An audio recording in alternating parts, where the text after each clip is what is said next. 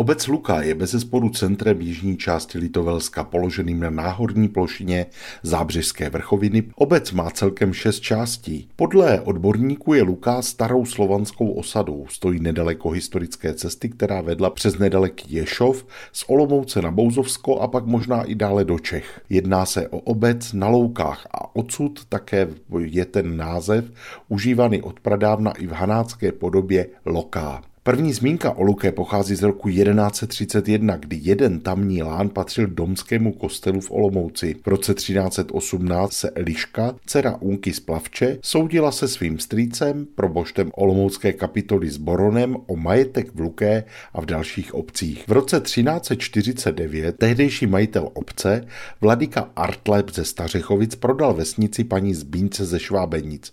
Ta ji ještě téhož roku vepsala do majetku svému bratru Adamovi z Konic Stanice, který byl majitelem velké části okolního kraje. Proto ji vlastnil 16 let, aby ji následně prodal pánům ze Slavoňova. Za Slavoňovských vzniká malé ponikevsko-lukovské panství. Jeho držba se však často měnila. Později se obec uvádí dokonce jako městečko, což ale změnili husické války, protože podnik se v listinách opět uvádí pouze jako obec. V polovině 15. století získává většinu majetku v Luké do svého vlastnictví Beneš z Ludéřova a Laškova a obec obec byla připojena k Laškovskému panství. K další změně dochází k roku 1510, kdy Lukou kupuje majitel krakovecké tvrze Havel Chudobín z Bařic. Obec se stává na poměrně dlouhou dobu součástí tamního dominia. Jeho posledním držitelem před Bílou horou byl Jan ze Zástřiza a právě jemu bylo panství i s Lukou za účast povstání konfiskováno. Po 30 leté válce se držitelé obce měnili.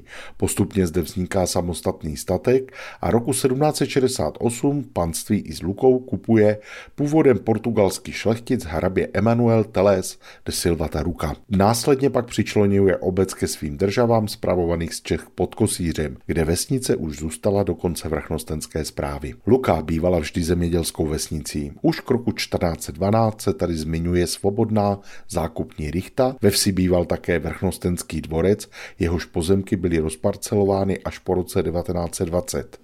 Těsně po 30 leté válce se tady uvádí 20 zemědělských rodin. Z toho bylo jen pět větších sedláků, zbytek tvořili zahradníci. V roce 1869 zde pak žije 1476 obyvatel.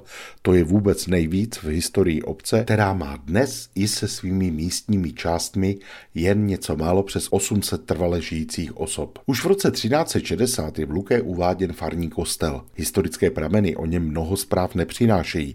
Snad jen to, že stával patrně na stejném místě, kde stojí současný kostel svatého Jana Křtitele.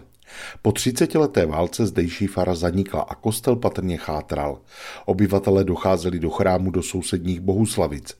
To platilo až do roku 1734, kdy byl na místě starého kostela vybudován ten současný. V roce 1784 pak byla obnovena i samostatná farnost. Až do roku 1792 byl kostel v Luké bez věže. Ta byla přistavěna a zajímavostí je, že v ní najdeme zavěšený jeden z nejstarších zvonů Olomoucka. Pochází z roku 15 1921 a byl jsem přemístěn ze zbořeného olomouckého kostela Pany Marie na předhradí. Luká je dnes, jak bylo řečeno, hlavně střediskovou obcí. Je tady škola, obchod a další služby. Najdeme tady i spoustu půvabných památek. Z okolí vesnice jsou překrásné výhledy do kraje a přímo nad obcí je také profesionální stanice Českého hydrometeorologického ústavu. Pohlednici z kraje mezi Pradědem a Hanou, tentokrát z Luké, vám po vlnách Českého rozhlasu Olomouc poslal Mirek Kobza.